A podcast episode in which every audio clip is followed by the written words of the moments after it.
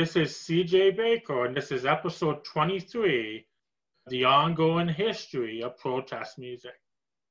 This is the companion podcast to the website Ongoing History of Protest Songs.com. So, our special guest is art rock musician Kapil Sesasi. Did I pronounce that right? Or? Kapil Seshasayee, but valiant attempt. Okay. Like, valiant attempt. Cool. Okay, so we got it. so like to thank you for being here. Oh no, my pleasure's all mine. Thanks for having me. Yeah, so of course you're in Scotland and I'm in Canada, so we're doing this over Zoom. So we all social distancing. So how are you making out with the pandemic? It's a funny one, I think, because a lot of musicians have had a really bad year in terms of what's possible. You know, you can't go on tour you can't really you can't go out and really promote your record or any new music in the usual way but i've kind of i've been used to going online and finding an audience internationally for a long time because when i started making political music it wasn't music that was immediately relevant to people in scotland or i couldn't i couldn't find my audience so I kind of felt like, okay, if I'm going to go and find the people who care about what I want to say, I've got to go online. So I'd end up going online and doing a lot of the stuff that musicians everywhere are having to do because of the pandemic. But in like 2017 or 2018, when I worked on my first like full length album with Sacred yep. Bore, I was going online and I was finding musicians in India and in Canada, where you are actually, yep. in America and in Europe, yep. who were vibing with what I was talking about and singing about. And I feel like this year I've mostly just been continuing my ongoing conversation with them. I'm very um, communicative with my audience. Like yeah. there's a lot of back and forth, and I feel like it's been a. I don't want to say the pandemic was a good thing, but I feel like this is a year where a lot of people have found my music, and I've weirdly had a lot of progression within my career, despite not being allowed to tour or oh. not being allowed to play physical gigs in a literal sense. But yeah, it's been a really good year. Um, I finally managed to find a management team, and I okay. got signed to the same uh, live agency that's got like Bob Dylan and Neil Young and Christina oh, wow. Aguilera on it. So it's yeah. it's it's ironic because I'm signed to this massive live agency in a yeah. year where gigs aren't allowed. So when gigs finally come back, I'll have this amazing outlet for playing shows and stuff. But um, yeah. yeah, it's a mix of online showcasing events. Like there's a Scotland has like an equivalent showcase event to South by Southwest called Wide Days, and I played okay. that with my live band, but what we did was we recorded a set in an empty venue, basically with social distancing, and broadcast it as a live stream. And an agent who works with acts like um, you know uh, Bob Dylan and Neil Young heard this, watched the stream, was really into it, and he said, "Yeah, I want to work with you, but oh, wow. I don't know, I don't know when we're going to start working together because of COVID." So fair enough, but coming back to the protest theme, the thing he really liked about my set was in between every song, I kind of went into a little bit of detail about what the narrative and the politics behind these songs okay, were. So, yeah, long story short, yeah. it's been a good it's been a good year, but a difficult time for everyone playing music. But for me personally, yeah. it's been a year of loads of growth and doing things. Yeah. Okay, good. I guess you're already accustomed, you said, to doing the live streams. Yeah, that's it. That's yeah. It. So it wasn't as big of an adjustment. Um, yeah, it's funny because um, we were discussing this before the recording. Like, yeah. uh, I toured Canada for the first time in 2018, and my yeah. record had been out. My record had been out for a small length of time before that, but I toured uh, Toronto and yeah. St. Catharines and like uh, London, Ontario, and then okay. I went to Quebec and did Montreal and. Um, and uh, I forget the rest of the dates. So yeah. it's been so so so long. It feels like it was only two years ago, but it feels like a yeah. long time mm-hmm. ago. But I arrived in Canada, and um, people already knew my music, and people were already asking for certain songs. oh, awesome! Record. Yeah, people had this record had only been out for yeah. two months, and yet people yeah. were going, "Hey, are you playing this song today? Are you playing that?" I would always say, "You're getting every song off the album, even if you don't like that song. You're getting because those are the songs you have. yeah, you're getting all the songs I can play. But um, yeah, I went over to Canada, and the, yeah. the culture's amazing. People people buy merch like it's not really a thing in the UK yeah. for DIY music. Um, people buy merch, people engage with your stuff. Again, if you're from Scotland and you play to other people in Scotland, it's not exotic to be playing yeah. to people in your hometown. But you know, all of a sudden you're in a room full of people who sound nothing like you, but Yeah. Some of their struggles are the same as yours. And you know, when you're talking about politics and Yeah. everyone in the room's vibing on that, it's it's a really powerful thing. And Yeah. going to Canada made me realize that there was a lot of purpose to what I was doing, and I would have never learned that if I just stayed in the UK. So. Yeah, Yeah. it's nice to be able to get out there and meet people who vibe with what you're doing, and you know, meeting people online. Etc. Yeah. Because Toronto has a very diverse cross section of people. And some of those other places you mentioned, like Mhm. St. Catherine and London, maybe not as diverse, but they're college and university towns. Yeah, you yeah, get yeah. a lot of the young people that tend to be a bit more open minded. hmm Um, I remembered now it was uh, Montreal and Ottawa that I played. Oh, okay, yeah. Yeah, yeah. And um, Ottawa was this like Ottawa was a really moving show for me. It was like we played this tiny show in like a bookshop. It was like a bookshop slash coffee place, but Okay. I was tour I was tour support for a much more famous artist who'd sold out the venue. But yeah. I kind of assumed, hey, I'm just opening for my for this friend of mine who's way more famous than I am every Yeah. night, and everyone. I'm just kind of rushing through my set so that the main act can come on and blow everyone away. But I arrived in Ottawa, and uh, quite a few people had arrived more to see me, and that had never happened to me before. Oh, wow. I think when you're just when you're an independent musician and you're not used to filling big rooms and stuff, it's a it's a big deal, especially when you've traveled 24 hours or something all door to door just to get there. You think, Yeah. hey, no one knows who I am. You know why? Who, who's going to care what I've got to say? Mhm. But to have folk come up, it's sometimes you you know I'm sure other musicians you've interviewed have this experience Yeah. where you really care about a cause, you sing about it, and then someone comes up to you at the merch desk and said, "I felt that that thing that you sang about," and that's like the biggest feeling. It makes you feel like everything you've done feels really meaningful, even if just for that second that someone says that to you. So Yeah. yeah, getting online and chatting to people has been amazing. Yep, Awesome experience there. So you already touched upon that. In 2018, you released your debut album, A Sacred Bore. Mhm. So what was the motivation behind that album? Yeah, so the main, the, the principal like thing I wanted to achieve with that album was I wanted to discuss and kind of raise a bit more awareness of this really underreported human rights tragedy, the Indian caste system, which is like a social hierarchy originally within Hinduism, but Yeah. eventually ended up in like Sikhism and Islam and Yeah. Christianity as well. And Yeah. wherever South Asian people kind of migrate to, and in India itself, and in Pakistan, etc., you know, there is this social hierarchy, and it brings Yeah. with it a lot of weird kind of sectarian, like culture, cultural kind of bigotry almost. It's like someone like a caste is a social hierarchy. It's Yeah. almost like a social class. And the way I think about it, the easiest way I would think about it is to describe it is you have a, you are born into a certain caste and that comes with its own share of either privileges or you know their lack of almost so Yeah.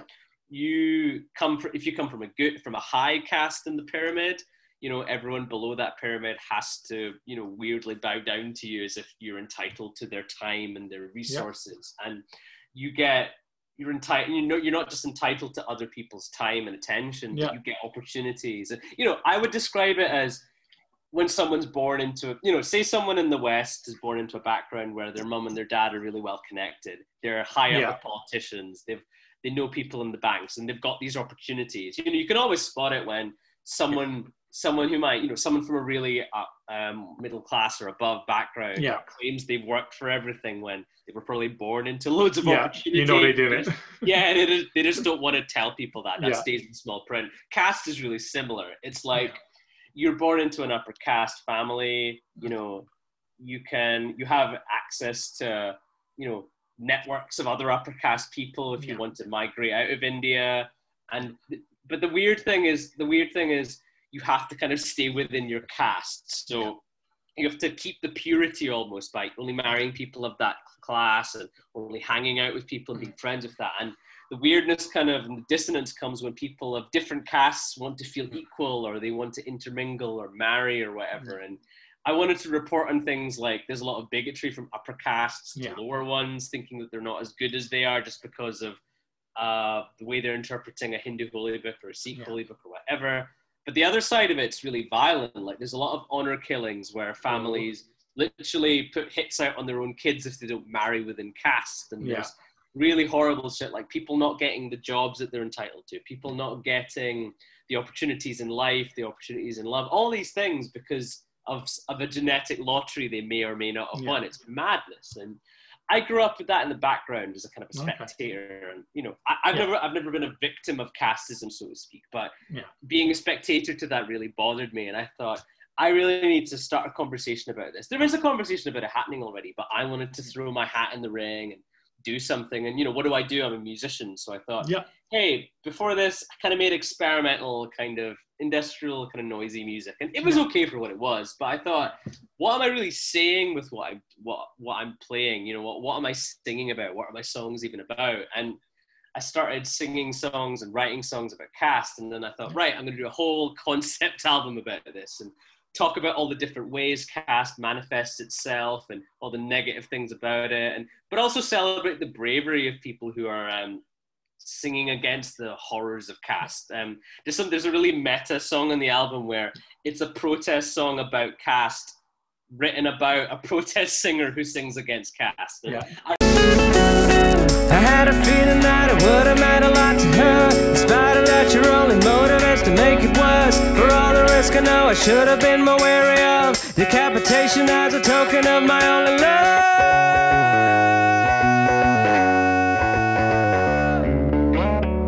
ironically, that's the most popular song on the album. Wherever I go, people usually people who know my stuff usually request that song. So they can't and, um, you know, when we, when we were talking, when you first reached out to me about what my favorite protest music is, yeah, I kind of boiled it down to the music that made me want to get political in the first place. But yeah. then also the music that makes me, you know, the music that teaches me about a cause that I don't yeah. already know about. Like there was a Scottish band, a really, really great Scottish punk, like the kind of indie pop punk band that I know the singer from growing up. And okay. he um, he's trans, as in like I knew him pre-transition in university. Oh, okay. He transitioned and he started Yeah. this band called the Spook School. And Okay. Spook School write kind of like punk songs about being trans, but they protest against the idea that being trans is weird and not a Yeah. completely normal state of mind and not a thing that should be celebrated. And Yeah. I used to go watch my when I was an experimental musician who was kind of apolitical. I would go watch my friend perform, and the guy like he um he's a sloppy guitar player. Like he's not the most technical musician, but Yeah. he played with such passion, and like every gig would be rammed full of people who just cared about the same issue. And I thought. Man, they're doing so much, and every song only has three chords in it. And all the Yeah. songs, some of the songs sound really similar, are in the same key, but there's so much passion and vitality to what Yeah, so it makes up for the limitations. yeah, and I was Yeah. sitting there going, I don't, my music's doing nothing compared to this. What the Uh-huh. hell? And I went home and I thought, right, I want to make, I want to make music like this. But Yeah. that kind of, co- it was a coincidence that at the same time I was going to gigs like this in basements in Scotland, I Yeah. was also thinking about identity and things. And I was going, hey, why aren't I writing more protest songs? And now I went from having this kind of moment of clarity to everything I do being protest music related. I mean, I can't separate that protest narrative from what I do anymore. That's what I live and breathe as a musician. And it's nice because I feel like you feel like you almost wonder if you were wasting your time before not doing Yeah. things that were political, you know? But I feel like, you know what, you can make up for lost time. It's never too late to get into your, tr- to find your true calling. And to me, that's writing songs like this about things like caste and how terrible it is. So yeah, you know, talking about the horrors of caste and celebrating the bravery of those fighting against it was more or less what the album was trying to do. So, Yeah. you know, to varying degrees, I felt like I succeeded with it. But you know, I'm obviously working on new material after that that expands on some of the stuff I was talking about on a Sacred Bore, while also kind of adding new things to the mix and exploring. Like my new album's going to be about Bollywood and Indian cinema, but I'm exploring a lot of the themes themes as before, just through this Yeah. new lens of Bollywood and Indian cinema. Yeah. Because that album, The Sacred Bore, that's basically it's the first album of a planned trilogy, right? Yep. Yep. That's the one. Okay, good. So, and then of course you mentioned you're working on your second album. Mhm. So I know you've already released. I think you released about at least three singles from that album. Yeah, yeah. So Yeah. there'll be because of so the original plan was just to kind of drop the album like late Yeah. this year, but with COVID and because Yeah. I've got this bigger. I think when my first album was so DIY. My first album was I played all the instruments. I'm everything on every song. Um. A friend of mine mixed it for me, and then um, I had to pay for the vinyl pressing, the Yeah. merch, the touring. It was all me. Whereas for Yeah. this new record, there's a new infrastructure behind me after I got Yeah. kind of on this agency and having a manager and stuff now. And it's like, hey, if the first album made it into Pitchfork and Vice and Rolling. Stone and The Guardian and all that, and I was playing South by off the back of it, why can't the next album be a bit bigger in scope? Why not be ambitious? So I think this. I was originally going to drop the album this year, but I've decided that because of COVID and the need to, you know, be able to stay on the map and keep doing things without being able to tour, I'm going to wait until we're maybe out of the pandemic Yeah. before I drop the record. So we're looking at the moment at August or September 2021 for a release. But Okay. rather than vanishing off the scene until then, I'm going to be dropping two more singles off the album. It's a longer album, so it's not like I'm giving the whole thing away. Yeah. But I feel like you drop two more singles between now and then. You've got two more opportunities to tell a new Yep. story, talk about a new protest narrative, and keep you know keep the yarn going, keep the story going. You know, and it's just because if I sat on an album for another year and then dropped it, it would just feel really stale. I want this Yeah. to be. I want there to be this continuous momentum, and yeah, I think September. Sorry. August, September 2021 seems to be the likely date. But I'll obviously be in touch with you the minute we've got an official kind of release date. That's just something to look forward to. Yeah, yeah, but that's for, it. But for now, you're whetting our appetite with the singles, and I know Yeah, some yeah, of the sing. I know some of the singles have remixes as well. So Mm. So the remixes thing, the remixes thing was really fun because I'm a really like I'm a punk guy at heart. Like Yeah. I'm just you know I'm used to doing. I'm used to put out a single, maybe you'll do a music video, but then the most important thing is you know you get on Gmail and you send 50, 100 emails out and you try Yeah. and speak to every promoter in the country and you try and get shows up and down the UK. Yeah. The UK is really small, so you could play a 10 day tour and cover every region of the UK. It's not really possible to do like a 60 day tour unless you included Europe or North America. Whereas in Canada, you could just keep going because of all the distances and stuff and all the massive like places you could cover. yeah, Whereas because we don't have as many people, but we're broad. Yeah, yeah, that's it, that's it. Whereas in the, in the UK, it's like I would just be so used to right single now some for a 15 day tour or something, Yeah. and like that could consist of you know a little more than just a few dates in Scotland, a few dates in England, and maybe Ireland and Wales as well, just to top it all off. But with this new album, like with the new singles, Yeah. you can't you can't go outside. There's no touring to be done. Yeah. So I thought, hey, how do I? Because one of my favorite things about touring is collaborating. Like you'll, Yeah. you'll go to the other end of the country and you'll share a bill with a punk band from another part of the country, and you'll have similar politics, hopefully, but you'll be from different backgrounds. And it's cool to Yeah. collaborate on a show or something. And I thought, how can I do that without breaking lockdown rules, basically? So I thought, Yeah. hey, why don't I speak to some producers or musicians and go, hey, how do you feel about remixing the song? Because it gets the message of the song out there. Yeah. It gets people talking about what the song is about. But it's also like, you know, you, I mean, you know, anyone you speak to who plays music, by the time you release the song, you've heard it so many times. Then you send the strands away to a producer or something, and then you um, you get the remix back and you go, "Hey, I've never heard that part of the song repurposed this way," and it's it's a really exciting way to listen back to your own music almost because I sent my I sent I think it was yeah I sent the Pink Mirror off to this producer this I sent the Pink Mirror off to this producer who'd worked with like Fiona Apple and Oh.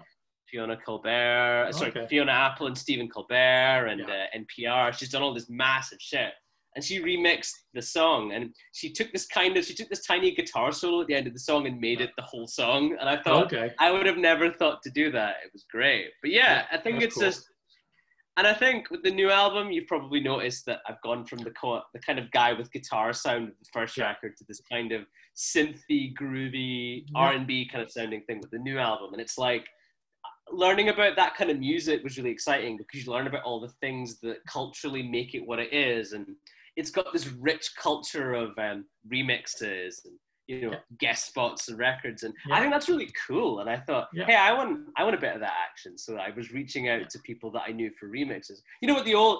I feel like if you're punk bands or guys with guitars, Yeah. equivalent to that would be you know it would be like covering a friend's song at a show or doing a Yeah. cover of a sick song that you heard about something. Yeah. You wouldn't remix it as such. But I don't really like playing by the rules of genres. I like doing whatever I like at the time. So yeah, getting out there doing the remixes. It's been really fun. I think nowadays, like you talk about punk, I think true punk is not following the rules. So, Yeah, exactly. so sometimes you're punk by not being punk. So, Uh, the funniest, yeah. The funniest thing is, um, you get people who were punks in the '70s, and Yeah. they gatekeep, and they kind of gatekeep what punk is now. Like, yeah, you go to a gig like for a long like one of my um i have to shout out there's this amazing independent label in uh, scotland in a part of scotland called dundee they're called make that a take records i'll share their work with you after this because they specialize in like political music and punk Oh, music cool. and they put on this amazing like diy festival every december obviously couldn't do it this year because of covid but for like Yeah. 16 years before that every single year and they were one of the first people in like Scotland to really give me a chance because my music falls into loads of different things, and a lot Yeah. of people kind of go, "This isn't really punk." There's like loads of drum machines and Mhm. like loads of synths and stuff. Yeah. I don't. This doesn't sound political to me because it's not guy with guitar or oh, Yeah. this doesn't remind me of Crass or DB Yeah. Punk. Ergo, I will not listen to this. This isn't Yeah. true punk or something. But this label, they put on this massive festival and they're hmm. really revered in that punk community. But they Oh, were cool. like, and they were like, hey, Kapil's angry about the same shit that we're angry about. Yeah. Just because he's just because he's delivering the message in a different way, yeah, it doesn't make it less valid, you know? And yeah, they exactly. were yeah, and they were giving me shows before South by, before Rolling Stone, before all this shit. And okay. It was like looking back on it because a lot of Scot like this year Scotland's taking me a lot more seriously. I think with. COVID, they're kind of going, "Hey, who are we not paying attention to in Scotland? Yeah. Because we can't go outside. We've got more time to go online." And a lot of people discovered me this year and my music. But it's like, you know, before I had all this kind of brand recognition, for want of a better way of describing it. It was all about people who got what I was doing, and that often wasn't people in Scotland. You know, Yeah. I found more fans near you than I did oh. near me, to be honest. Like if I had, because I used to look at my Spotify listening figures, and I'd have way more listens near Toronto than I did in Scotland for Oh, years. wow. But it's like the only reason I'm finding an audience now in Scotland is thanks to like punk guys like Derek from Make That a Take and Okay, cool. you know, people who are open-minded, but as you Yeah. said, not going, hey, punk is stuff that generically sounds like a dictionary definition of what punk should Yeah. sound like. You know, Derek was like, hey, this is political. You know, it doesn't follow the rules, but that's what punk is, and Yeah, exactly. it's really great. I'm so happy people like that still exist because I'm all because you get worried that music. You worry that music in 2020 is almost there's a lot of gatekeeping going on. There's like Yeah. this isn't punk or this isn't rock or this isn't protest music and Yeah. it's all i feel like there's like this cabal of old dudes just commanding everything going hey this is my definition of music and that's all there is and it's cool that there's people out there who are still open-minded and i'm really Yeah. thankful they exist for that reason you know Cool. So we mentioned like the couple of the songs on the album. So one of the Yep. songs which we featured on the website, and I know you released the video for, is the Mm. Gharial. Stage that your faith instructs. Wretch to better interrupt my thoughts. Another sign of things to come. Reconsider your tone. Uh, what was the concept behind that song? So the concept behind that song is um, there's this big wave of like period epics in Bollywood happening just now. Basically, there's a lot of um, historical kind of dramas happening, depicting epic battles and stuff. And Yeah. on the surface, I can see why these are popular. You know, you, you remember the Lord of the Rings films coming out. Epic Yeah. battles are just like um, you know, they're such a crowd pleaser, and people go out to see them in droves and stuff. But it's like in Bollywood, these films are coming out with some really like like dark politics in mind, Yeah. and I kind of thought, hey, I want to write a song about this. So the Gharial's about the fact that there's a lot of um, like a, for want of a better way of describing it, there's a lot of conflict between people of different faiths in India and Yeah. people of those backgrounds abroad, and namely, there's a lot of fighting between Hindus and Muslims. And Okay.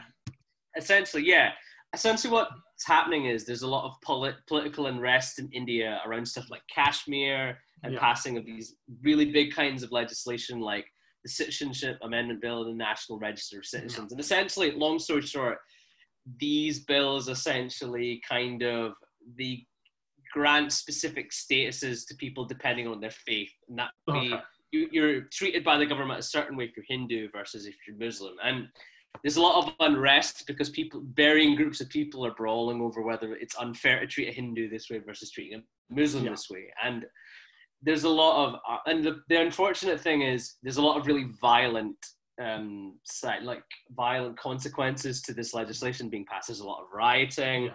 You know, there's a lot of people burning down places of worship, people burning down temples, people burning down mosques, and there's a lot of this guy did this to me, I'm going to do worse to him. A lot of tit for tat, eye for an eye kind of stuff. And Bollywood's clearly seen this and realized that hey, Hindus versus Muslims is really po- profitable right now. Right. What if we made a film that kind of stoked the, that conflict and got people really that. riled up? And, yeah, yeah. By exploiting that though, they're making heinous amounts of cash. Like Yeah. these films are so profitable, like they're so successful. And Yeah. there's a film from 2018 called Padmavat, which is one of the first really big films to do this. And they stir up a lot of controversy depicting this kind of queen from like Hindu mytho- Hindu Yeah. Mythology as being like a love interest for like a Muslim king and this riled a lot of people up. There were protests before the film media. They were boy- looking for a boycott of the film before they'd even seen it, and all this sh- and all this kind of stuff. And it was like it made a lot of money despite all of this controversy. Uh. so what I wanted to get at with Gharial is, yeah, it's all great. I get the films need to make money, but people are literally burning down places of worship. People are getting into battle with ammunitions and weaponry right now, and there's so much political unrest without you stoking tensions further just for the sake of a quick buck. And I just think that it's a really irresponsible thing for. I mean, Bollywood's not short of money. Even in the pandemic, it's, Yeah. it's like one of the most profitable film industries, if not one of, if not the most profitable film industry in the world. Why does it need to be engaging in these kind of less savory kinds of means just to be making money? And a gharial is a type of, I mean, it's a really specific reference. A gharial is Yeah. a type of crocodile, and Yeah. there's a scene in a Bollywood film called Tanhaji, the Unsung Warrior, that came out in Yeah. January of 2020. And in this film, there's a, Mus- there's a cartoonish Muslim-looking antagonist. Like he's depicted in a very caricature kind of way, and he's barbecuing and eating a crocodile in one scene. And it's meant to be a historical reenactment of a Yeah. real battle. This film, but that that scene never happened. There's no evidence of it and it just looks really car- pantomime and silly. But the reason that film exists is, oh, this Muslim character is roasting an animal that's significant to Hindus on screen. All the Hindus in the theater are going to get really angry about that, Yeah. and then their hatred of Muslims is going to go up as a result of this because they'll just take what they see as face value, on face value almost. And you know, it's like you're going to keep riling up these tensions, stoking this hatred between Hindus and Muslims Yeah. and make more money as you're doing so. I'm sitting there going, no, you can't do that anymore. That's really Yeah. irresponsible. And that's what I'm calling out with Gharial. Yeah. Yeah. And I think it's a powerful message because even those, because obviously there's a number of people that listen to your music that might not be familiar with Bollywood, but the idea Sure. of film as Yeah. propaganda would be Mm. a powerful statement because other cultures have similar issues. Mm. It's it's funny because my my music attracts like really like disparate groups of people. I think Yeah. because I think there's a lot of people who like like kind of protest like punk music who love my stuff. There's people Yeah. who, in my, who love my music who like like indie classical music. But Yeah. there's also people who like random influences I've got. Like I really love like there's this era of guitar music from the early '90s from like Merge Records and Yeah. re- and American labels like Skin Graft that I Yeah. absolutely adore. And I ape a lot of those guitar bands and the music, but you've got people who love that kind of music and they find that in what I do and they listen to it. But they'll find themselves listening to a song I put out and going, hey, I love the guitar part in this song, but Yeah. what's it about? And they'll go and they'll read about it. And people have learned a whole lot from Yeah. the stuff I sing about. And people come back to me and say, hey, I didn't know this was the thing. Like so many people went, the caste system affects billions of people, and yet. I had no idea until like I heard your album, and that's really humbling because. I'm not the first person to sing about this. Far from it. I'd like to platform people who've been doing it much longer than me, but to know that I'm reaching even one person is amazing. So yeah, as you've said, reaching people like, you know, reaching people like outside what I'm like, like what they're used to listening to Yeah. for that reason alone is fantastic, as you've said. Yeah. Yeah, I think that's the cool thing about music. Like Mm. with myself, uh, a lot of my education comes from music. So especially as someone who listens to political music, Yeah, yeah. because there's certain things like here in Canada, you're not going to hear a lot the news about India, about Bollywood, Yeah. about the caste system. So it's mm-hmm. informative that way. Or a lot of other artists I listen to, they expose me to situations I wouldn't know anything about otherwise. And Yeah. then obviously a three minute song is limited in scope, but mm-hmm. it forces you to do research. So you now go out and you educate yourself a bit more. Yeah. I know another song you released was The Pink Mirror. While I'm undecided as to whether I will intervene, you would criticize it as if I intended to impede. The Pink Mirror. Yeah. So what was the motivation behind that song?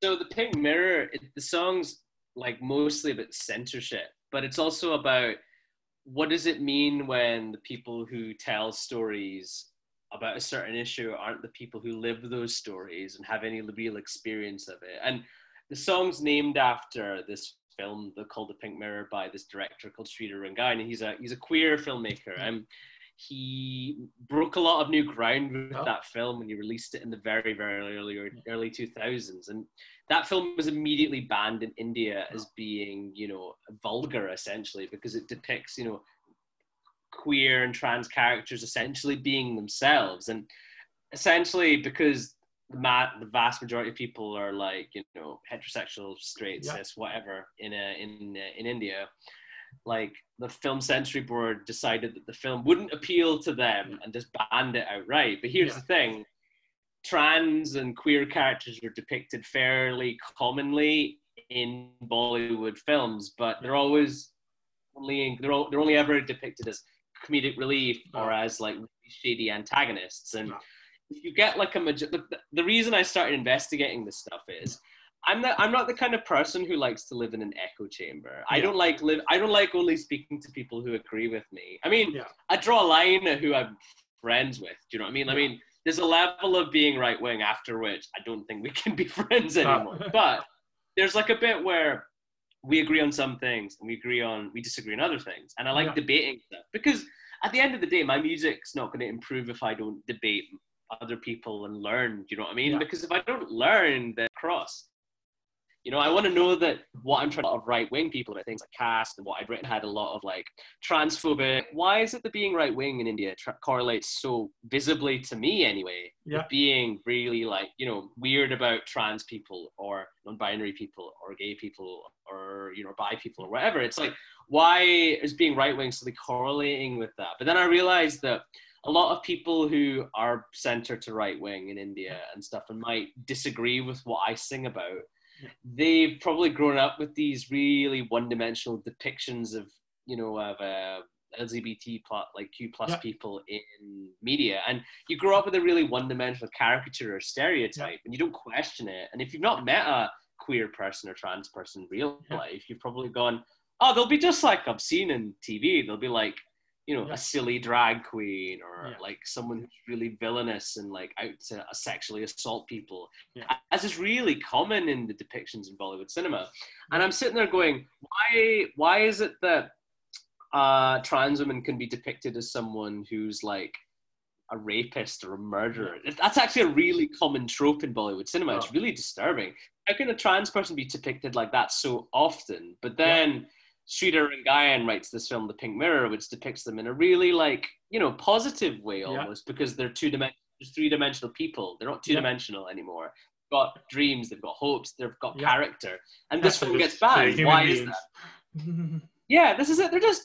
I have friends because I keep saying this to, to people who are right wing. It's like, Yeah. have you ever just sat down and had a conversation from somebody who falls into this demographic? We literally talk about the same things that I'd speak to. I'm, you know, I'm straight and I'm cis. There's yeah. I'm actually singing out with my own perspective here. I'm singing from the perspective of someone who would be influenced by it to be the same way had I not met loads of trans people and gay Yeah. people and widened my perspective almost. And you meet people and go, hey, have you ever met anybody who's fallen into this demographic? Yeah. The answer is always no. It's like, Yeah. oh, I just assumed they would be like the movies. But then you realize who's writing the movies? Who's writing Yeah. these two dimensional characters? And you realize, oh, it's straight. You know, maybe like straight cis people who don't really care how these characters are depicted. They're, they're kind of looking for a cheap laugh. They're going, oh, I need some comedic relief for my blockbuster film, or oh, I need a really like, you know, I need like a Batman villain esque kind of antagonist for my murder thriller. Oh, I mean, you know, queer and trans people have always kind of been vilified anyway. Why don't I just use them? And you do that for generations and decades of cinema. It has an influence. And Yep, what I wanted to call out is what is what's with this double standard of censorship, where someone's literally telling their own story from lived Yeah. experience, and they're blocked from te- that film. The Pink Mirror is still banned in India. It's Uh-huh. found again. It's found an audience in Canada, Yeah, but it's not got an audience in its own country, India, where the filmmaker's from. It was shown in the UK. Yeah, it was shown in the UK. It was shown in the US. It was shown in Canada, and yet in India you can't watch it. But the, Yeah. the director Sridhar Rangayan, who, uh, who who created this for me, like this great film, it's only for all it's achieved. It's like a short film. It's not even a blo- a big blockbuster epic or anything. But Yeah. it's still banned in India. But this guy tirelessly campaigns against the censorship of other queer films. He runs this production company called Solaris Pictures, who specifically platform and distribute queer Indian cinema. And he runs this queer Indian film festival every year. Hi. And like the guy's done so many amazing things off the back of the frustration, basically, of having his story blocked. And it's like, I wanted to tell the story of how that film's persisted, but also give a little back as well. And I'm donating all the profits or all the money that the song, the single makes, all the royalties, all the Bandcamp sales to Solaris Pictures, so that hopefully what my tune does achieve, what my tune, my song achieves, helps his cause a little bit. You know, Okay, so yeah, more or less exploring censorship, but also exploring who's being allowed to tell the stories, and Yeah. is it a is, is it a coincidence that the most one-dimensional depict or two-dimensional depictions of people come from people who don't know what it's like to be that kind of person? Is that a coincidence? And I don't think it is. So yeah, that's more or less what that song's about.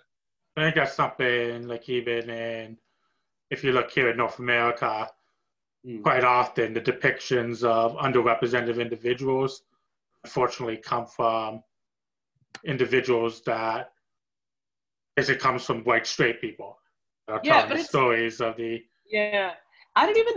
You know, the funny thing as well is I'm not even one of those people who I don't fall into that identity politics Yeah. where I, you know, I, I, I where I'm like opposed to all white people or all straight people or Yeah. all cis people. You know, it's like I have a lot of. I, I, I- find it really important that class consciousness forms a Yeah. part of my personal politics because it's like white people can be poor, white people can Yeah. have abilities, white people can, you know, they can grow up without class privilege and stuff. Yeah. It's like these things all matter. Like there's a real big problem in the UK where every person of color who has a platform has loads of class privilege. So it's like, hey, it's the same cabal of rich people. Oh, but they're all different shades. Or it's every different sex, it's every sexuality and gender, but Yeah. everyone's really rich to begin with. And it's like, hey, class really matters, and that stuff has an influence. And to me, it's like, yeah, white, straight, cis people have such an influence when it comes to media in the West. But bigger of the bigger running themes probably just it's always people with class privilege, isn't it? It's always people Yeah. who had all the money to begin with, and with that money comes all the influence. And it's almost like, hey, who's telling the stories? Oh, it's often poor people being depicted by rich people, which Yeah. is why poor people are so. I mean, how often are poor people depicted as people as lazy or people who oh you could have got yourself out of poverty if you just Yeah. weren't hard enough and all this myth of trickle down economics yeah the phrase pulling up pulling yourself up by your bootstraps is meant to be satirical it's meant to Yeah. be that pulling up your bootstraps is impossible it's Yeah. a joke that it's not possible to do that that's why we're it. saying that and yet like oh you if way out of poverty to do it. And it'll always be somebody who didn't have to do that themselves saying that. It'll be like, hey, I got this job because my I did an internship with my dad's company, or Yeah. hey, I went to a pri- you know I was privately educated. I I went to a good university because I could Yeah. afford the fees, i.e. my parents could. Yeah. And it's like to me, people of class privilege are always pulling the strings, aren't they? Yeah. Ed, there's so much truth in people of a certain race or people of a certain uh, sexual Mhm. orientation or people who are cisgendered being the ones calling all the shots and it's them censoring everyone else isn't it Yeah. so it's like Yeah. no small coincidence that that's the way things end up and that's the, the attitudes people have Okay, so as we are even highlighted throughout our discussion today, someone basically right now all the music you write deals with political issues. So Hmm. why do you feel it's important to use your music to speak upon these issues? I think music music's a really unique medium for politics, I think, because a film is a big commitment. It might a film might only be an hour and a half long or an Yeah. hour long, or it might be a short film that's like 40 Yeah. minutes long, but it's a commitment, isn't it? You have to Yeah. sit down and you have to focus and you have to watch it. A book's an even bigger commitment. You Yeah. have 300 odd pages or something, and Yeah. that might take you a week to finish, you know? Yeah. And if you don't sit and do all 300 pages, the message might not make sense. With a song, though, Yeah. you can listen to a song while you do other things. You can Yeah. stick a song on in the background of a film. You could a song could like a book could get made into a film, and a Yeah. song frames what that book is about. And for me, it's I mean, again, music's always been my chosen medium. Like I make visual art as well, but and I like collaborating with filmmakers and music videos and things. I like being multidisciplined in my approach, but music is my medium. Music is that music's my tool for getting what I want to say across. And I feel like there's something incredible about the fact that you can you could you could write a song on, a, on an Yeah. acoustic guitar. Three music. My music's kind of the opposite. It's kind of synths and industrial kind of percussion coming in and out. My friend, just to, to write a great song, all he Yeah. needs is like maybe not even three chords, maybe just Yeah. two. And this guy just strings two chords together, writes Yeah. an amazing pop song out of it, and then like can barely play upstrokes on the guitar, just thrashing it out, singing some songs about being trans and what that means. But it's like anybody who can learn those two chords Yeah. can then learn that song and then cover it and then amplify the message even further. And Yeah. to me, that's like you can't do that with film. Like you can't No. cover a movie, you can't cover a book. Like the best thing you can do is you can do a, a showing of a film or you can do a you can do a reading of a book or you can make you know you could you could uh, tweet a, a quote from it or something. But Yeah. in all these cases there's some element of i need to get permission from the original author or i need to go through like the setup to get this to make sense. So if you have a showing of a film and no one turns up to hear and like to watch it's like you haven't succeeded. Whereas Yeah. So there's something really romantic and incredible about just hey i have two songs so i have 2 Mhm. chords and i'm really mad about something and you stick those two stick those three things together and then all of a sudden you have this document that all you need to do is teach someone the two chords and they can they can amplify your message or you could stick that song in a playlist and then all of a Yeah. sudden it's in amongst similar songs or that song's in the background of a movie or it could be on and the you know you could you don't even have to really focus on it you could just have it on in the background while you do something else music's such a there's something really like I don't know how to describe anything. It could be everything and it could be nothing all at the same time. And I feel like there's something really dangerous about that. But there's something really like powerful too. Like you can just Yeah. kind of and I feel like one because I feel like the first thing I was ever good at was playing the guitar and singing songs. Yeah. And that might be the only thing that I'm ever truly good at in my opinion. But I feel like it's the thing that I'm not only best at, but the thing that I enjoy the most. Like when I'm angry about something and the song's coming together, there's nothing more satisfying than getting it out there and having someone vibe with it. So I guess I don't have a choice. I feel No. like music's the way I do it, and there's no other way for me to do what this is your calling. Yeah, that's it. It, I- really wanted to. I was thinking about this before this interview. Is there a non-cheesy way of getting this across? But it's the only way I can articulate it. It's Yeah. like there's no other way for me to do what I'm doing. Like I Yeah. feel like if I was a filmmaker, Yeah. I don't think I could do it as effectively. Like my brain is Yeah. almost my brain's programmed in such a way that music is the way that it does things the best. Like Yeah. everyone's talented in a different way. Like if I was to write uh, a comedy, a black comedy or something, to try and get like uh, a point across. Like I recently watched a great short film about casteism and how terrible it is, but it's like a black comedy and it's great for what it does. Yeah. I could have never written that, but I can Yeah. write a song that says the same thing, you know? So, Mm-hmm. yeah, I think it's as much about knowing what you want to do, it's about knowing what you're good at, Yeah. knowing what. Because I remember the first time I heard protest music that made me go, hey, this is what I want to do. But then all of a sudden, everything made sense. And all of a sudden, I went, Yeah. oh, I can do this now. And all of a sudden, the music I used to make that I wasn't as good at, if I'm honest, it didn't matter anymore because I'd found the thing that I was good at. And I think Yeah. there's no substitute for that. I think there's no there's no substitute for that feeling that you found the thing that you want to do with your life. I guess. That music definitely is powerful. So, if using your music to speak out on political issues, Mm. have you ever experienced any backlash because of that? Oh yeah, all the time, and it's it's amusing as well because as my politics and my internet presence kind of develops, Yeah. the nuance I have in what I sing about and what I write about and what I make Yeah. visual art about, it tends to it annoys people, but it almost annoys them that they can't pick as many holes in it as they used to be able to as I learn more. Like yeah. when I pushed against caste, a lot of people were like, "Oh, you're just um, commodifying this for a white audience." There was a lot of people saying, "Oh, caste isn't a thing anymore. It was a thing hundreds of years ago. Uh, you're just trying to make money off of like a zoo experience where you're like, hey." We're really backwards because we're not white, and it's like a lot of people accused me of commodifying my own heritage to make money, and it's like, first of all, have you heard my music? It's not the most accessible thing in the world if I wanted to make loads of money, I, I'd probably produce breakup songs for someone who was like a teen pop star or something. I wouldn't And you would write really songs about.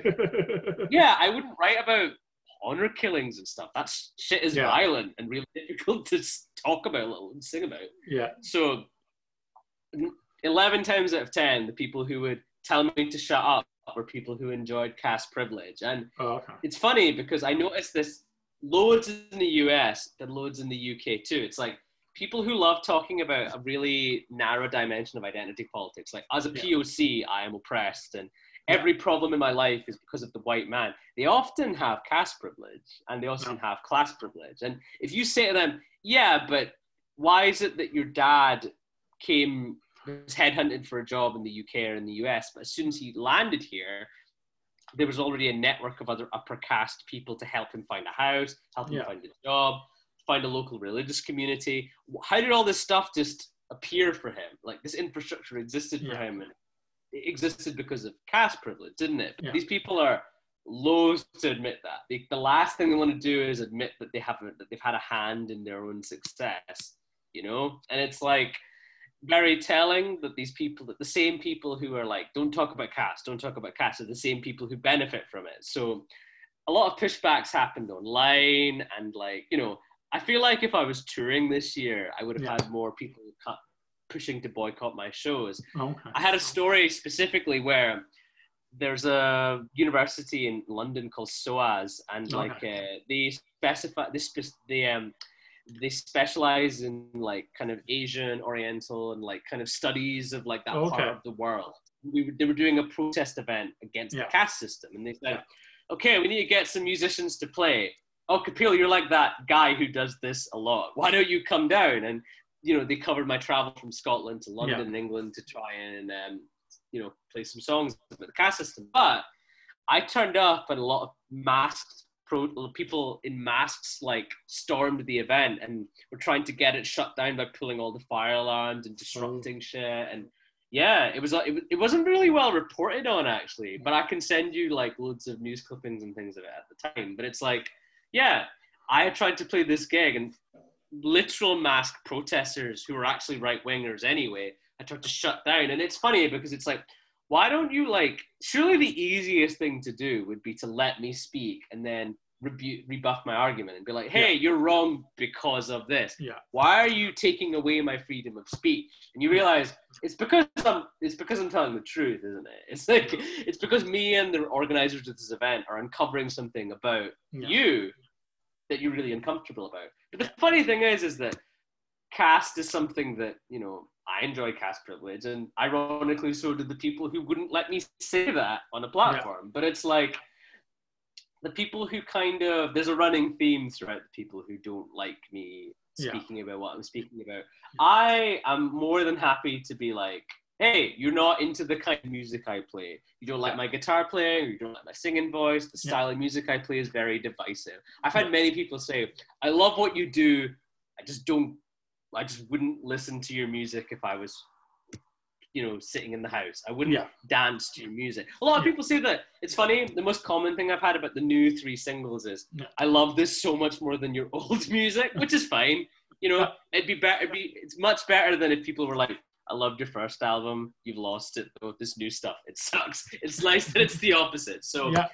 the thing that I've heard the most is is that like, yeah, my music's really divisive. But people tell me that like I don't know that. Like Yeah. I would rather that a small sector of the population loved what I do than everyone thought Yeah. it was okay. Because I feel like what is protest music that doesn't Yeah. that isn't divisive? Like what's the Yeah. point in protest music that doesn't protest against anything? You, you know what I mean? It's like I mean, with that new IDLES record we were talking about, I feel like every song has a what's popular right now. We better say something about that Yeah. so that people think we're plugging into the system. And it's like, yeah, but if you write a really bland record where you're not making any real points and everything is, hey, this is bad.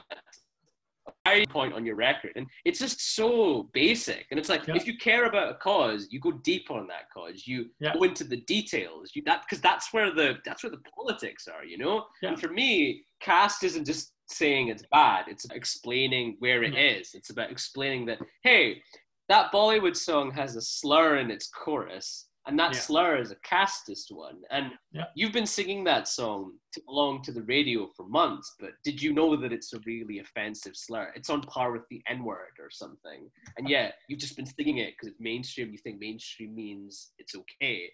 So you realize that, hey, who's censoring this? But who's Yeah. not censoring that? And it's like, I think it's amusing when you think who's not who's not engaging with this and who is. And it's like, hey, if you don't like my music, no judgment there. There's loads of. Re- I mean, I'm sure you're the same. How many Yeah. classic? There's so many classic albums that Yeah. I don't get. Like Yeah. they'll be like. I'm trying to think of a great example. I love. She's not a protest musician per se. I adore Joni Mitchell, but I Yeah. only I only adore her later period where she was kind of like a More jazz experimental. yeah. Yeah. I love like that late seventies trilogy of Yeah. jazzy records she made. But Yeah. I know I never listened to Blue. I never uh-huh. listened to like Ladies of the Canyon and that kind of stuff. I'm not I'm not really into her folky period. I respect it, but for Yeah. me, that's not where the greatness lies. Yeah. But there's loads of people who think the opposite. There's loads of people like who hate her jazzy period, but who Yeah. love those folky things she did in the 60s and only that. And Yeah. to me, I'm like, music is subjective. Love what you love, hate what you hate, and that's Yeah. all great. But it's when people disagree with what I'm saying that it gets a bit more heated because it's like, Yeah. I'm saying honor killings are bad, and somehow you're finding a, an issue with that. What, what the hell? Like, I'm Yeah. not saying that you've committed an honor killing, and it's a bit like suspicious that you Yeah. think that it's bad that I'm saying that. Like, what's that all about? But it's like you delve into the politics of the people who say these things, and then you realize, oh, they're not just saying that. There's a they're protecting their own interests, and Yeah.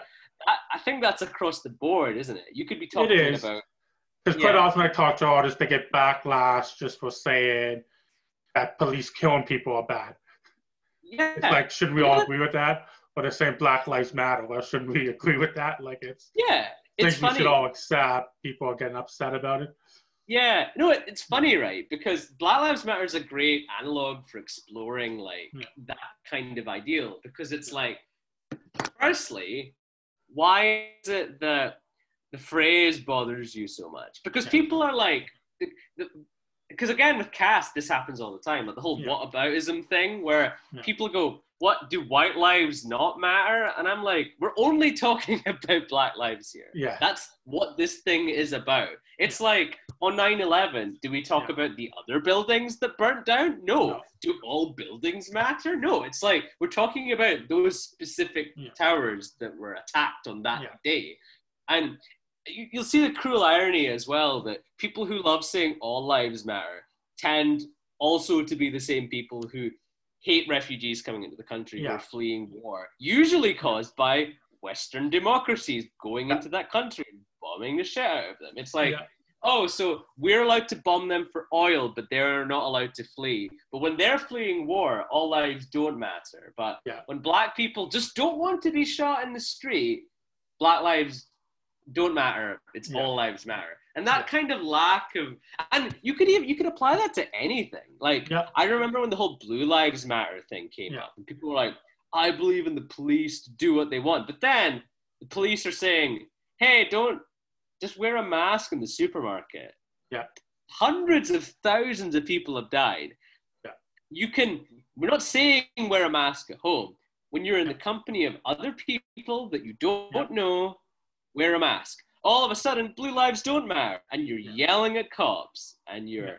protesting them, and you're boycotting them. When a month earlier, you were all about the cops, and that's another thing that I can't stand is be consistent. You know, like be consistent. It's like if you don't if you don't care about the lives of black people and police brutality, it doesn't make you a great person. But I I can get you might have too much on your plate to care Yeah. about every issue that comes up. Like Yeah. I always I like being really honest about that. It's like Yeah. I go hard on a few causes. Yeah. Like when it came, when Black Lives Matter came up, I kind of spent a lot of time talking about how casteism kind of has a built-in anti-blackness because Yeah. a lot of the darker skinned people were of lower caste, and it's Oh, not okay. a coincidence that there's a lot of anti-blackness that travels in parallel of casteism. I talked about that because I feel like that's where I could do the most good Yeah. filters and hope that that would be good enough. But it's like you can only care about a finite number. You care about every cause that arrives, No, then abandon all the causes that you were working with in the, in the run up. And it's like that's how nothing changes, isn't it? It's like nothing. Shit's never gonna get done if we drop what we're doing for the next new thing. That's what happens when you. It's like you're chasing like the coolest new band or Yeah. whatever the coolest color of Instagram Yeah. filter is. We're not talking about that shit anymore. It's like this isn't a frivolous trend. Like, really excited for the new Star Wars film coming out, but then they'll set it the next month too. These things aren't interchangeable. Like, one thing's like, well, one thing's a frivolous cause, and the other affecting people. And it's like, if you should care about these things, and I get it. Some people aren't going to care about Black Lives Matter, are they? Some people are going to say, oh, "I've got too much on my plate. I, I don't have the capacity to care about this on top of everything else I do." And I'm like, do you know what? I might not personally really respect that, but I get it. But it's when these same people Yeah. have the energy and the capacity to to deter the movement. They're like, "Oh, I don't believe in Black Lives Matter, but I'm going to deter the people who do." And it's like, you know, why do you somehow suddenly have the energy and the space and the capacity to do this? And it's just like, it's very telling, isn't it? Like, I think there's this phrase when people show you who they are, believe them. And yeah, it's like, that's true. yeah, sometimes someone's politics are kind of hidden, but there's always like this mask off moment where, oh, this is the kind of person you are, you know? And it's it could be something as simple as, oh, you really cared about cops until they made you wear a mask this to the supermarket. Yeah. You really cared about all lives mattering until people who literally are fleeing or just want temporary accommodation in your country when it's your country's government who bombed them.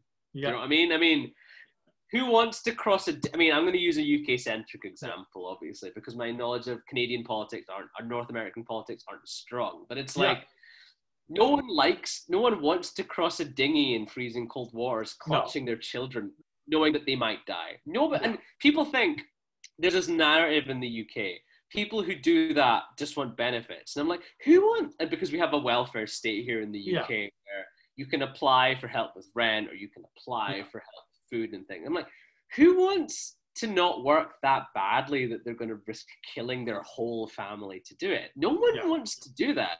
They're Don't doing risk your life for nothing. yeah, you're not going to risk your life because you want to be. Also, ironically, it's a very you're not lazy if you're doing that, are No. you? Like the idea, hey, I'm just going to casually risk killing everyone in my family in freezing cold water to go to this country where I don't speak the language. There's a lot of racism. Everyone's really hostile to me, and the weather is terrible all the time. Who would leave their country, their home country, to do any of that? Oh, oh, because you might get housing benefit. Housing benefit isn't that good, guys. Yeah. The reason people are fleeing is religious extremism, Yeah. war. Like this shit is really terrible, and yet you're just constantly meeting people who don't have this basic understanding. And you, I mean, I don't know what you're like, but I go blue. I go blue in the face arguing with people online, and I've kind of I've learned to know when to disengage because Yeah. some people only go online to confirm what they already know. People Yeah. Google the conclusions they want and then go, hey, this blog that's not been peer reviewed agrees with me. Ergo, I win the argument. And it's like, anyone can go on like Yeah. Tumblr and write something. It doesn't. Someone, anyone can get a stock photo and get a me- and make a meme out of it and share Yeah. that online. You know, and it's like you, you need to be able to fact check, fact check shit. But it's like, are people gonna do that? Probably not. I think people are. I, that, that's a cynical part of me coming out. But it's like you realize that a lot of people they're gonna believe what they're gonna believe, and it's like Yeah. they're probably not gonna change their minds. But that's one kind of person, but there's a spectrum, isn't it? For every one person there is like that, there's this uh, there's a there's a person who's maybe softer on that kind of rhetoric who'll go, oh, I didn't know that, and listening to a song could be all it takes to change their mind, and that's what I'm that's what I'm all about, I suppose, and that's a mission statement, if anything. Yeah. I think that's part of the power of music there. So you mentioned, like you already mentioned a few of your musical influences. Mm. Is there anyone else that you'd like to mention that influenced you musically? Yeah, sure. Um, in terms of, I think going back over what we've talked about. I mean, the band that I saw live that made me go, "What am I doing? Like, I need Yeah. to do something political. I need to do something political Yeah. right now." I was part of the Spook School.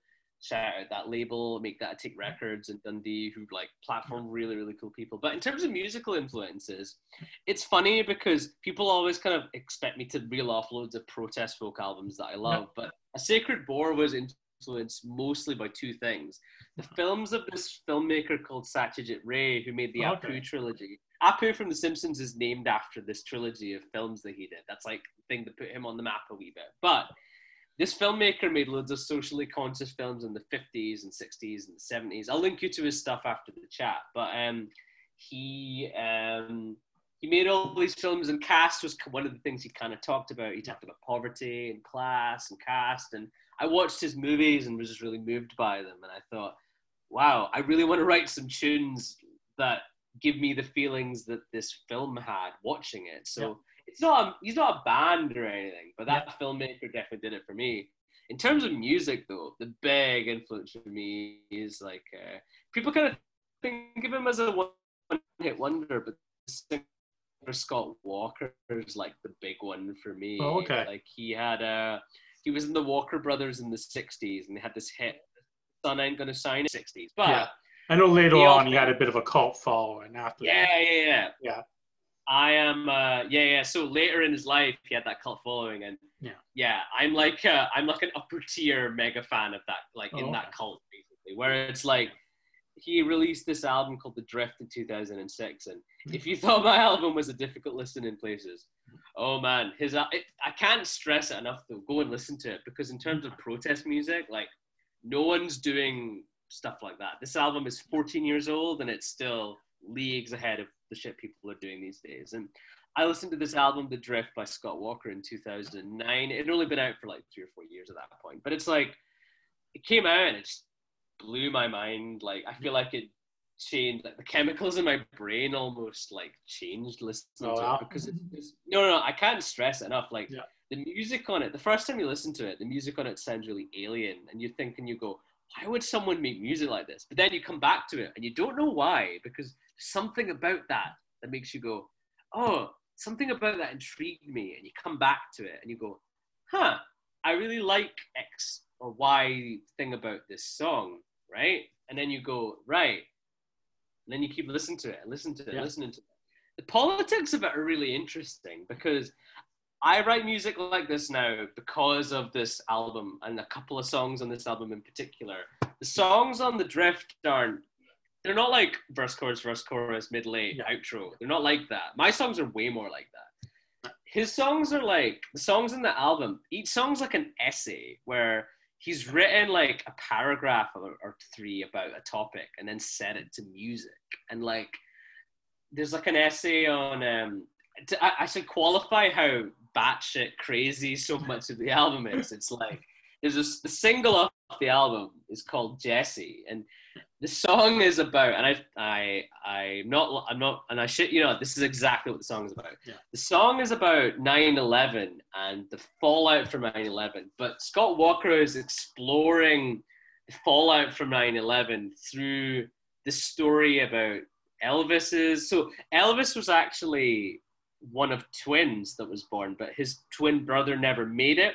Elvis had a twin brother who was stillborn called Jesse. And towards the very end of Elvis's life, when drug use and like partying hard too much caught up with him and he'd kind of gone a bit insane, uh, Elvis would sit in his back garden talking to Jesse. Like he had gone insane, and in his mind, he he could see his twin brother, his stillborn twin brother that he'd never known because he'd never lived. And Scott Walker like got this story and used this idea of uh, Jesse, Scott Walker's twin brother, Yeah. and them having a conversation to kind of explore 9/11. And you probably listen to that thinking that is insane. Why would anyone write a song like that? But it's like I listen to it and I go, no one's ever done something like that. No. I've never experienced a, a more original way of exploring a topic. And it's like, approach.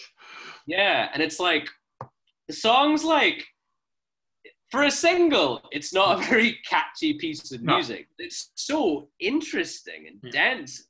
There's so much thought into every second of music, and it's like I listened to that religiously for years, and it took a long time before it, there was a long time between me hearing that album for the first time and me Yeah. releasing a sacred bore because it, it takes a long time to digest what's happening. You know, Scott Walker, he died in March of 2019, I think it was. Like he died around the time I was in America doing South by Yeah. Southwest, and um, I was thinking about that a lot because it took. I heard the album and it took me 10 years to start making music that was properly influenced by it. But yeah, his music is just. I recommend anyone who listens to this podcast to go out and check out The Drift by Scott Walker. And Yeah. you might listen to it and think, this isn't protest music, is it? The first time you hear it, but like just Google what the songs are about. Have a Yeah. listen. Like listen to what the lyrics are and stuff. And it's like um, on my desk I have this. I'll get out actually. On my desk I have this like uh, this book my wife gave me for my birthday. It's called Okay. Sundog, and it's like a compilation of his lyrics, and some of them are for Oh, wow. songs that he never finished, even when he Yeah. died. And I read them, and I. I, I, I I garner so much polit- political rhetoric from this. This guy was mad about things. This guy was depressed about things. This guy was having nightmares about certain causes, and he thought, "Man, how, how do I grapple with how I feel?" He did it. He, he did it through song again, and it's like he had this medium through which he, he processed his emotions and his opinions, and that's how it Yeah. came across. So yeah, long story short, man, Scott Walker changed my life listening to that guy, and like I wouldn't be doing what I'm doing today had it not been for that album and for what influence he's left for that legacy he's left behind. I mean, I have loads of other more like you know obvious influences Yeah. when it comes to what I do. I mean, my last record, it's like I'm really into D'Angelo. His last two records, again, years between each record. Like Yeah. R&B is such a political genre, and people don't give it that credit. Where Yeah. a really big influence on my new album is uh, Solange and her music, and Oh, her record, "A Seat at the Table," is beautiful. Oh, that's a powerful album. Yeah, and it's just like it's so angry though, isn't it? And it's Yeah. like people so angry. She's so angry about race. She's so mm-hmm. angry about women in the music industry. She's so angry about, and she talks about she distills experiences like even her dad went through in her songs, and it's Yeah. like I listen to that and I go, that's every bit as political as a Woody Guthrie record or a Yeah. Bob Dylan record for me, you It know. is. And it's like, for me, this new kind of music I'm making in Yeah. terms of the old album and the new album versus the old one, it's mm-hmm. no less political for me, No. even if I'm approaching it in a slightly different way. So I hope that answers your question there. Yep, it does. And I think that's an important thing. And that's even something we try to do at the website. There's more than one way to deliver the message through the music. So For sure. not just- so as Yeah, you mentioned, I mean- it doesn't have to be a folk singer for guitar.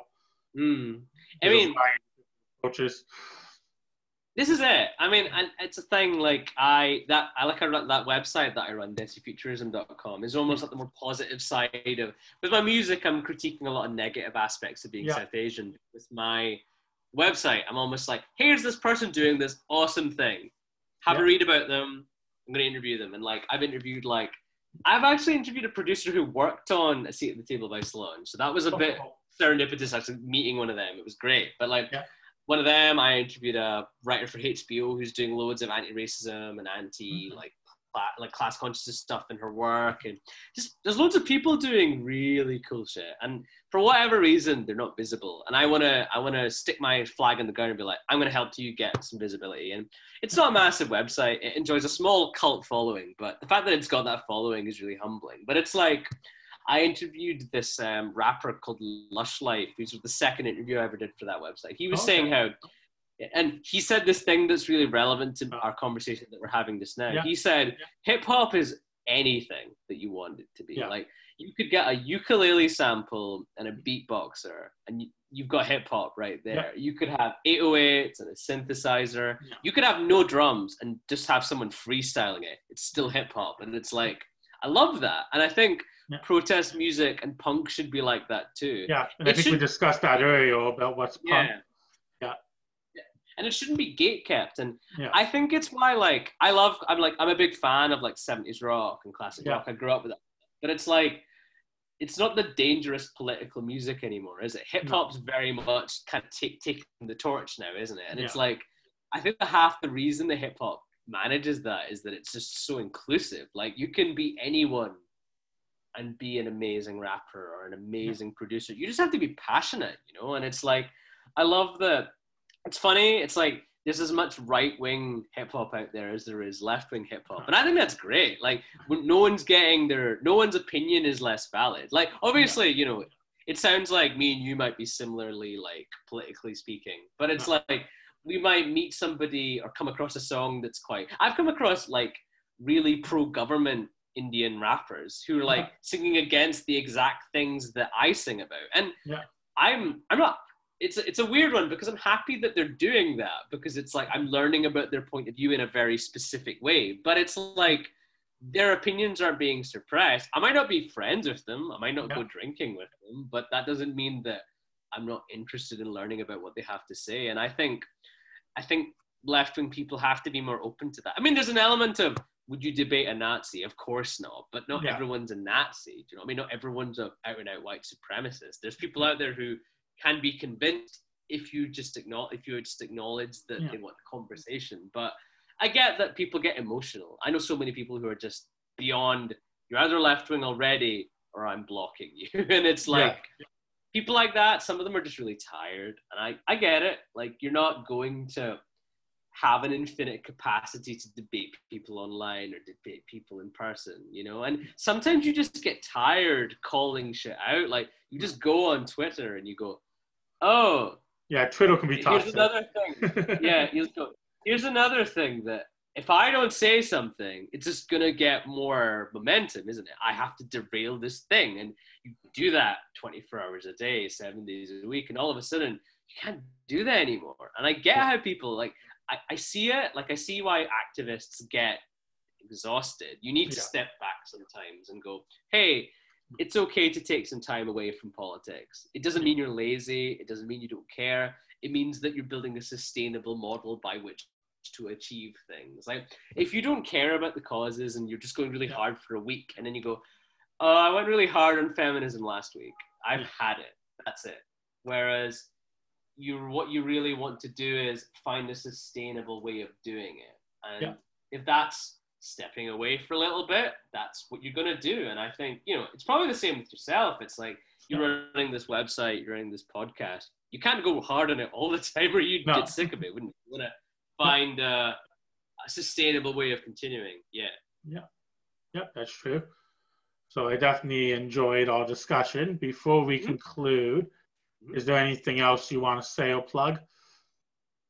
Anything I want to say? Um, I feel like I've plugged everything I was going to plug. Okay. Listen to the Drift by Scott Walker. Okay. Spook School from Edinburgh. They're not around anymore, but they're an Yeah. amazing Scottish band who I think a lot of people could get a lot from if they listen to them. Um, in terms of my own music, my next album, Laal, drops in in uh, August or September of 2021. Look out for my next single in January of 2021. I'm hopefully going to be pairing it with like a residency, like where I'm going to explore the topic. I can't talk about it too much just now, Yeah, but yeah. I'll obviously be back in touch with the new single and, you know, yeah. Like head to desifuturism.com. I'm Okay. on Twitter. I'm on Instagram at my full name. I'm on Twitter at the Desi Futurist. Yeah, tweet me, argue with me, agree with me. Uh, It's all good. It's all good. So yeah, thanks again for chatting to me. yeah, cool. So what's the best place to find your music? Would it be Bandcamp or Bandcamp, Spotify are like the main pl- platforms you can find me. I go really hard in politics when on Instagram. Like Okay. I go really like if you want to learn more about what my songs are about and what my politics are about, and more about things like caste and Yeah. what's happening in Kashmir and Indian cinema, head to my Instagram. that's the best place to go for that? Good. So I definitely encourage our listeners to check out your music and to check out those other recommendations you made. So thanks again. I enjoyed our discussion.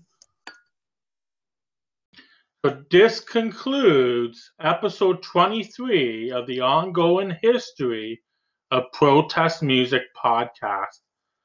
You can leave feedback or any comments at the contact page of the website, ongoing history of protestsongs.com, or you can direct message me at Twitter at tunes of protest.